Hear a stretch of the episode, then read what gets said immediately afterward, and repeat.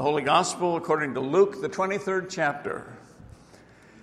It was now about noon, and darkness came over the whole land until three in the afternoon, while the sun's light failed.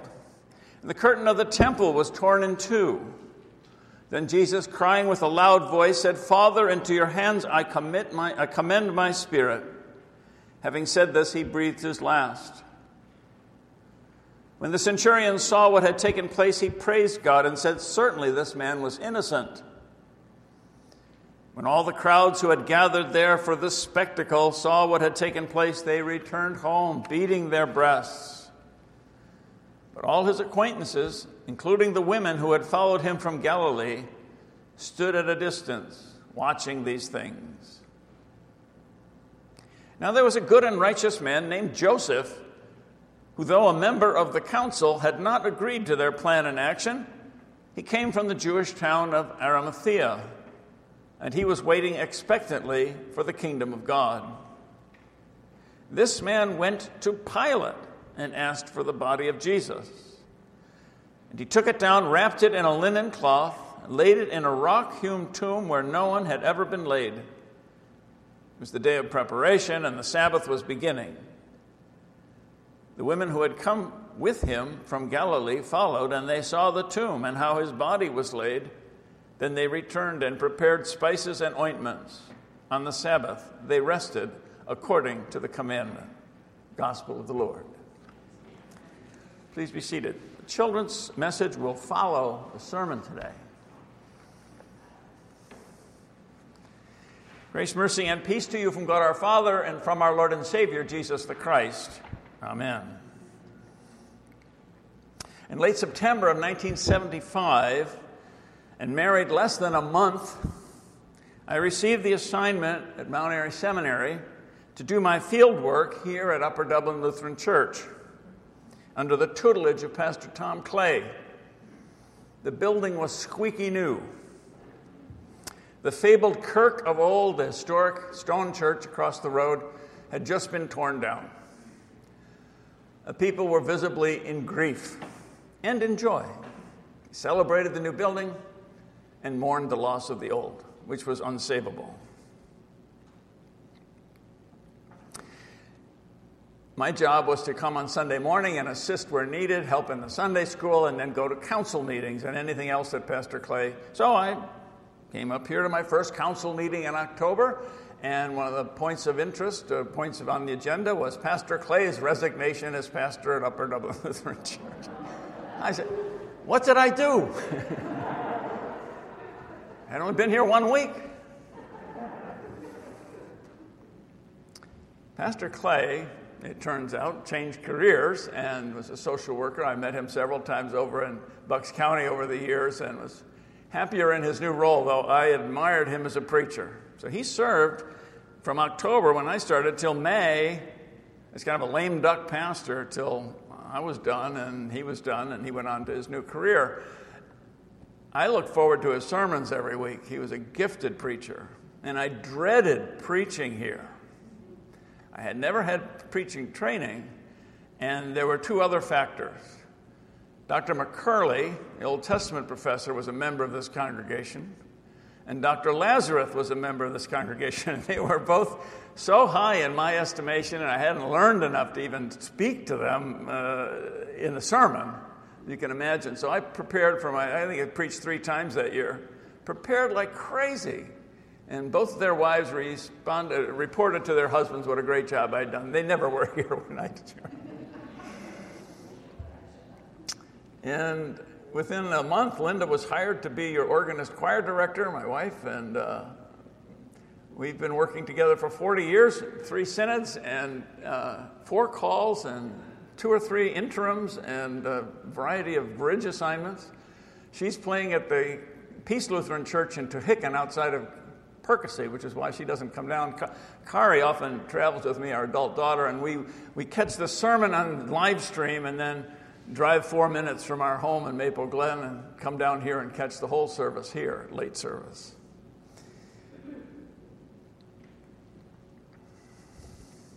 Quick word about, uh, no, I'd say, I, I, told you that pastors in Canada, Pastor Detweiler said, uh, I came last week out into the service in the woods to find out what to do, and I was able to be there this morning and lead worship.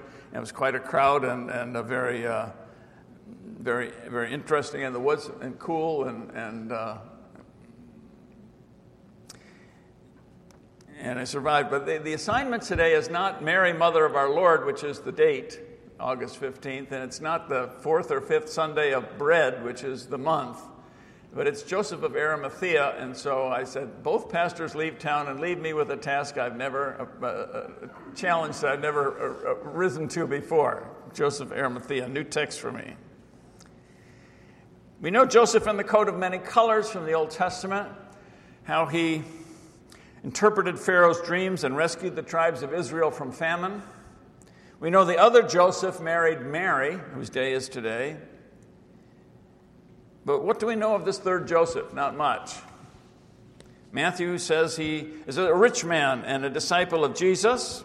Mark says Joseph of Arimathea was a respected member of the council who was also himself looking for the kingdom of God, so he was a closet Christian and a member of the Supreme Court of Israel, uh, an august body and he had not con- consented to their decision and action, whatever that might have been. Mark 15 notes his motive for this action of rescuing Jesus and burying him because he was waiting expectantly for the kingdom of God.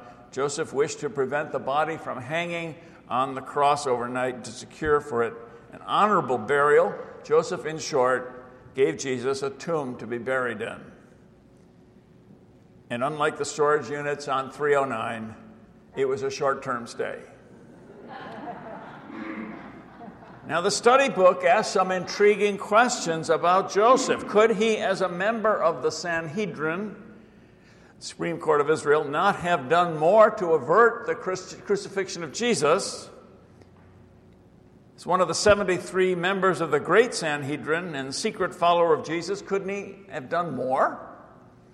I'd say probably not pretty risky just going to Pilate and asking for Jesus' body. But this overlooks a key issue, doesn't it? What authority did the Sanhedrin have in the crucifixion of Jesus? Asking that question reveals a serious bias. Who killed Jesus? For centuries, Christendom taught that it was the Jewish people who sanctioned Jesus' death. The church of old taught that the Jews killed Jesus. It is hard to even say those words, but it is the truth of history, and we should all be repenting of ever holding that position. Even the study guide seems to assume this viewpoint. Repeat after me Jesus, the Romans crucified Jesus of Nazareth. The Romans crucified Jesus of Nazareth. From our lips to our heart, how many decades will that take? The Romans killed Jesus. Joseph of Arimathea showed great courage in very troubling times by asking for the body of Jesus and seeing that he was buried in a rushed but proper Hebrew burial. Anointing and washing could be done after the Sabbath, and the women were prepared. Joseph stood up, stood up in a, in a, in a wicked time. He entered the breach. So now, who is this Joseph? What was it that he did? Well, we know that now. So what? You say that with me? So what? Say it again. Yeah, we know what he did. What's that got to do with us? Well, we also live in deeply troubling times. Folks aren't getting along very well just now, as you might have noticed. Actions have consequences. Don't be the nail that sticks out, we seem to say as we walk around during the day because everybody seems to have a hammer or worse. That fellow who, um, in my acquaintance, was describing his, uh, got the right page here, acquaintance of mine. He left her husband and took her three sons. They were almost young adults and ran off with her boyfriend and back in June got sick, and she and her husband were buried in July. She didn't believe in the vaccine. And these young adult sons, one was still living at home, and they're trying to figure out life right now. A little closer to us, two responsible adults had a baby a few years back, and everybody in the family had to get the MMR shot mumps, measles, rubella, you know. We had it, but we had to get the booster. In their family, all the adults had to get the booster before they could touch the baby. And they had another baby. And they had another baby. And they had another baby. They have four kids under 10 years old. And every time they leave the house, they buckle those kids into their special seat belts that they have for their age appropriate size and height. Never leave the driveway without that. But every time they play with my grandchildren, I can't see them for 10 days because they won't get a vaccine. We live in troubling times. We need to step up and do what needs to be done to keep the community safe. Doing the right thing.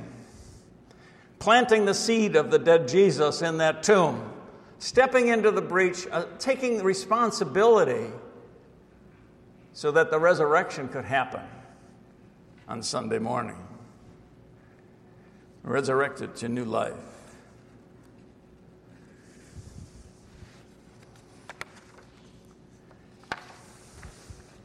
Joseph was interested in Jesus' teaching about the new creation. He was following the events of the day. And Joseph got involved. Joseph stepped out of his comfort zone of privilege his zone of entitlement, member of the Supreme Court, and provided for the burial of Jesus, a man he admired from a distance. And Jesus got up close and personal. He spoke to Pilate, the dreaded Roman overlord, and got the body of Jesus released to him. He got his hands dirty and probably his reputation in the process, but he did what needed to be done. Why do we get involved in anything? We see something that needs doing and we do it. And often we find some others who see things from our viewpoint and help one another to get things done. When asked what motivated us to get involved, we say, well, it seemed like the thing to do. Sometimes we even say, it's what I do. Thinking about Gus Smith, the church council president, Pastor resigns. He says, I'll be leaving in seven months. He did what needed to be done. He organized this congregation, he got them moving forward, he got the outreach going, and showed me a lesson in parish administration that I never would have had otherwise. Pastor John Heidgert is a new pastor, a relatively new pastor at Emmanuel Lutheran in Souderton. He was a big wig. His part time job at seminary was CFO, came from a business background, took this church his first call, or maybe his second call. Emmanuel Church in Souderton is a big church and very proud and not very active. But at the beginning of the COVID outbreak, he saw something that the people in Souderton didn't see. He saw something that they wouldn't acknowledge. He saw food insecurity. And he said, We could do something about that. Anybody comes to the church gets a free meal. And the first day they handed out about 15. And word got around. And the police got involved. And the word got out that the police, if you're an undocumented resident, the police aren't going to bother you. They just want you to have food. And the chief sent the police cars to the homes of shut ins in the community and brought them, drove them to the church, and as they drove by, we volunteers put bags of food in their car, enough for a week. Cops would bring them down the next week, and eventually, you know, got organized.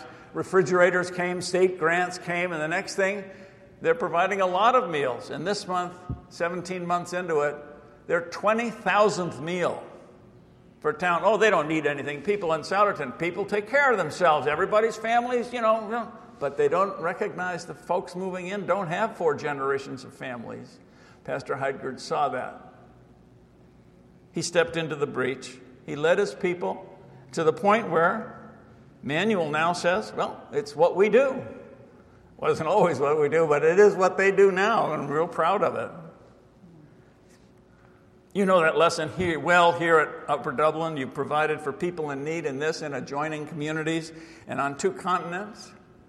Pastor Douglas was here. Remember, he had a truck, and we had all these immigrants coming from Africa, and they had to be resettled. By God, they they, they populated, they, they restaffed the Artman home, the Lutheran home at Telford, and all the other places, the Mennonite home. All these people came and they, got, they had training, and Upper Dublin had a truck, and you had a piece of furniture.